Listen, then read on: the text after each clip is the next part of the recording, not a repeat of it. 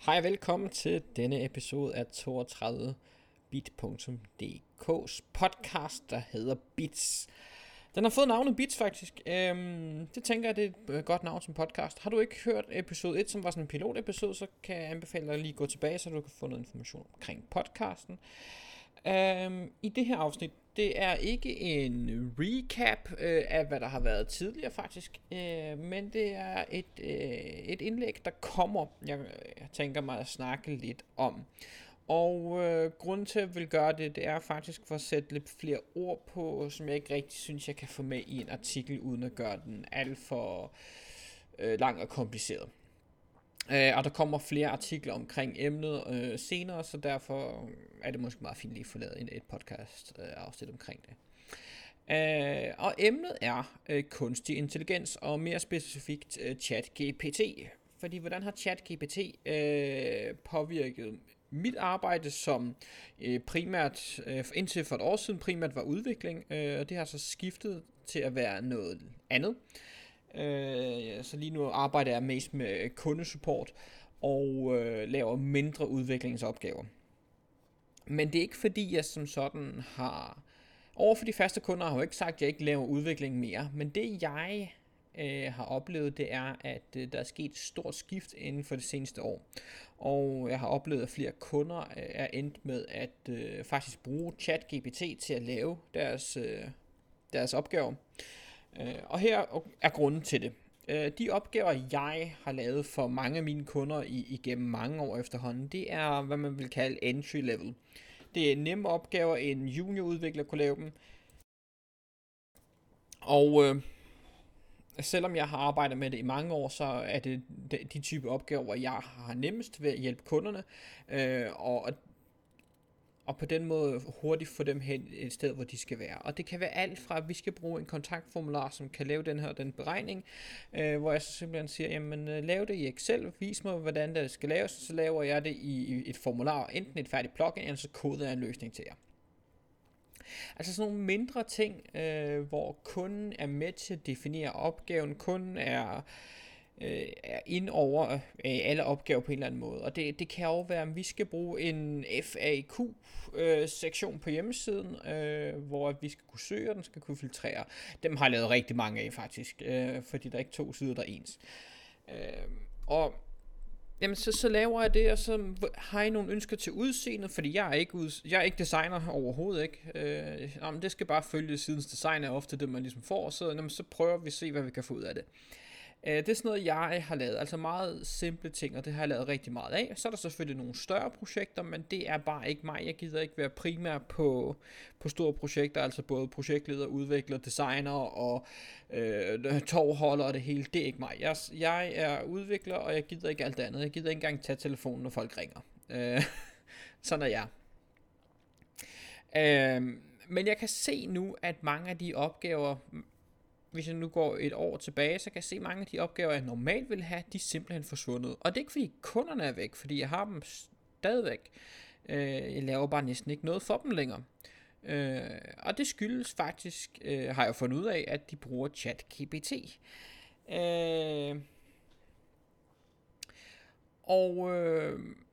Et eksempel, det var en kunde, de skulle bruge en formular, hvor man kan udfylde en oplysning, og så får man svar tilbage med de oplysninger, man har udfyldt, hvor den kommer med nogle forslag. Lige præcis noget ChatGPT kan, hvor svarene så er lidt noget specielt og ikke altid korrekte, men man får et svar tilbage. Og normalt vil jeg få Sten til at sige, du skal sende det her til ChatGPT, og så skal den returnere et svar og sende os en e-mail og sådan ting. Og det vil jeg også sætte mig ned og lave, og det vil tage en dags tid, så var jeg færdig med det. Men her fik jeg fik opgaven alligevel, fordi kunden havde fået det lavet af ChatGPT. Problemet er, at kunden ikke udvikler, og det er jo det, jeg ser, at de ikke udvikler, men de ender faktisk med at få noget lavet. Men de har fået lavet noget. Problemet var bare, at ChatGPT ikke forstår, hvad den laver, dels, og den har gamle oplysninger. Så når de havde bedt om at lave et API, hvor den skulle kommunikere med den og den formular, de nu havde lavet, så hentede den oplysninger som var gamle, som ikke længere virkede og sådan nogle ting, og derfor havde de svært ved at få det til at virke.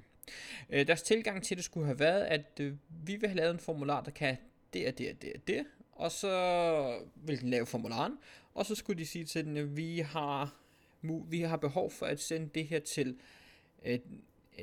det her API, og her er dokumentationen til API'et.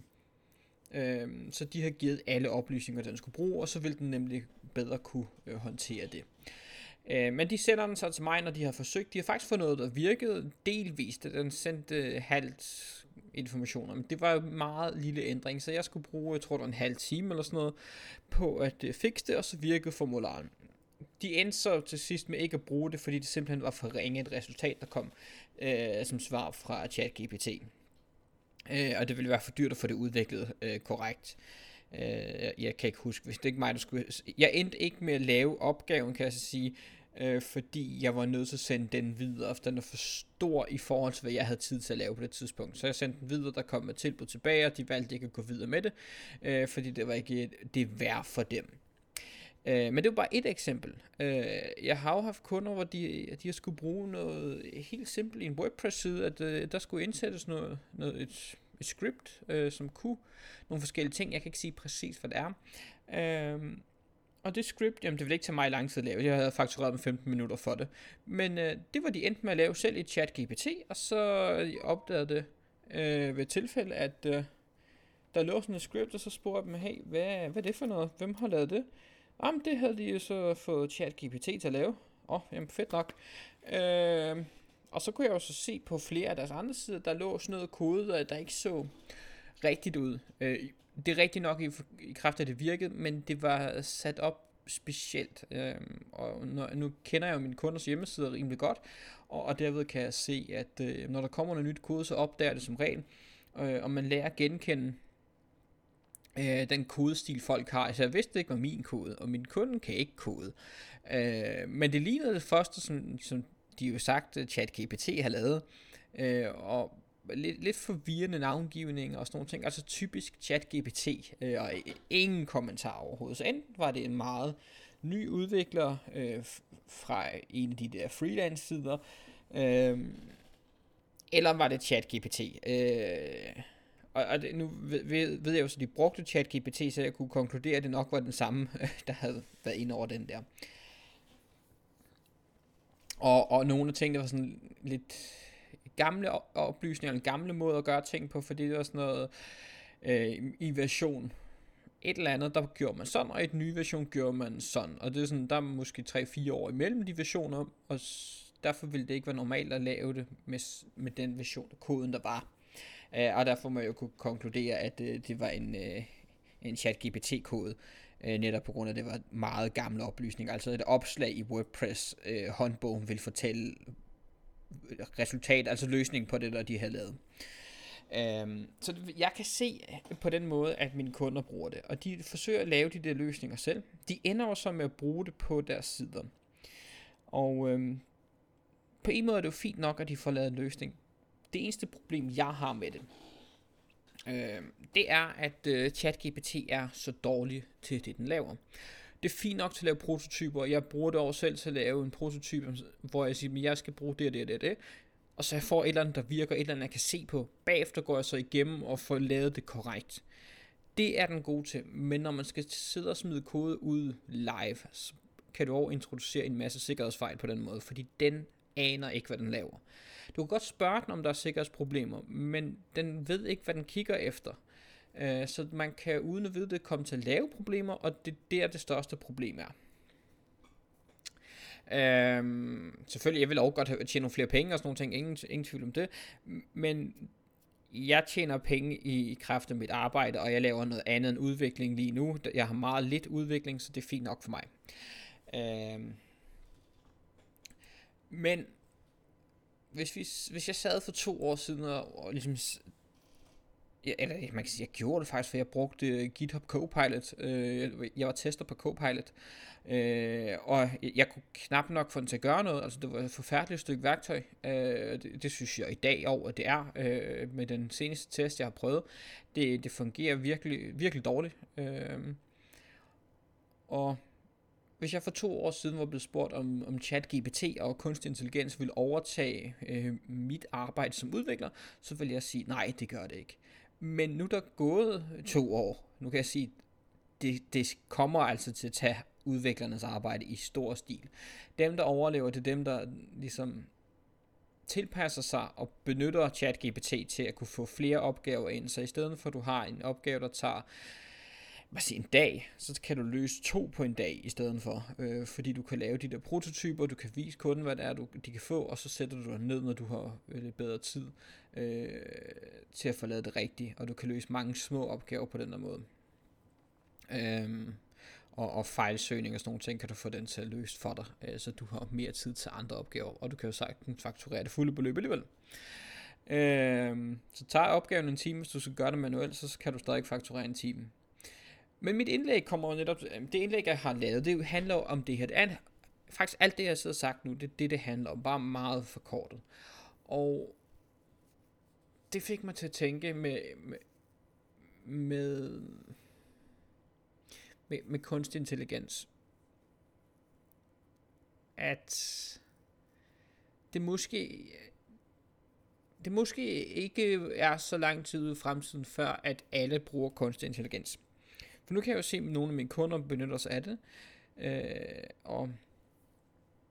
og det er jo ikke udviklere, der gør det. Det er helt almindelige folk, der sidder og bruger det, og vi har nogle yngre medarbejdere, som vi anbefaler, at I skal bruge det.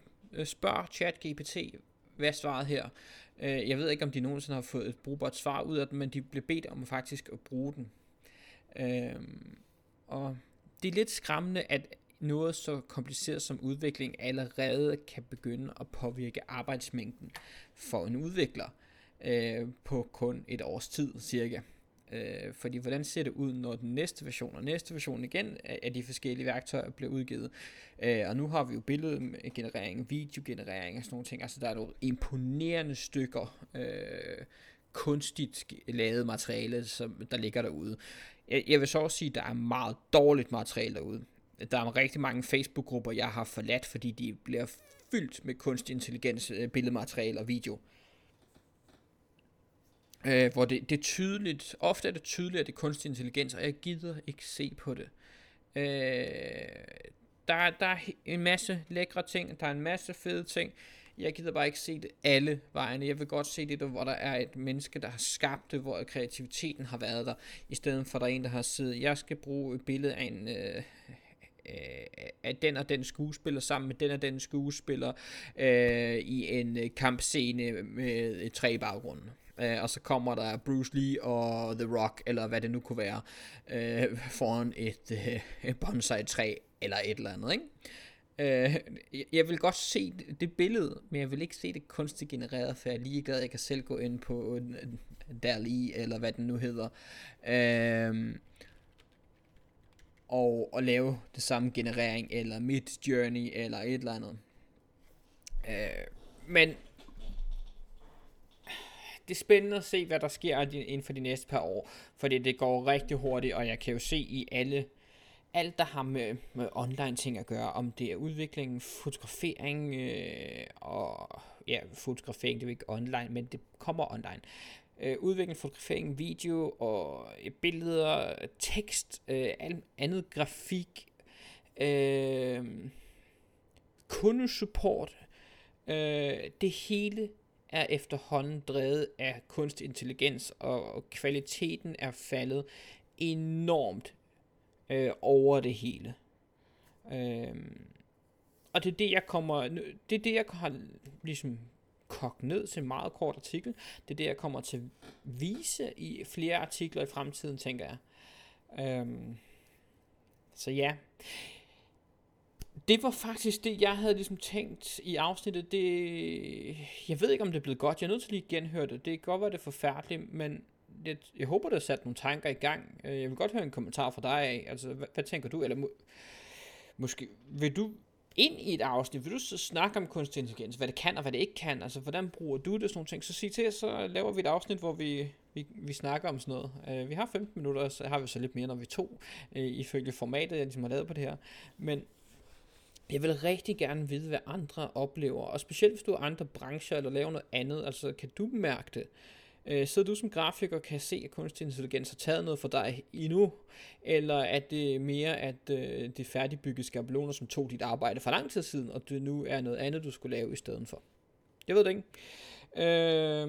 Men det kunne være interessant at sådan, på den her måde følge udviklingen, holde øje med, hvad der sker ændringer, fordi jeg kan se en forskel, og det havde jeg faktisk ikke forventet ville ske så hurtigt. Så ja, gerne have en kommentar fra dig, hvis du har en, og ellers bare tak, fordi du lyttede med.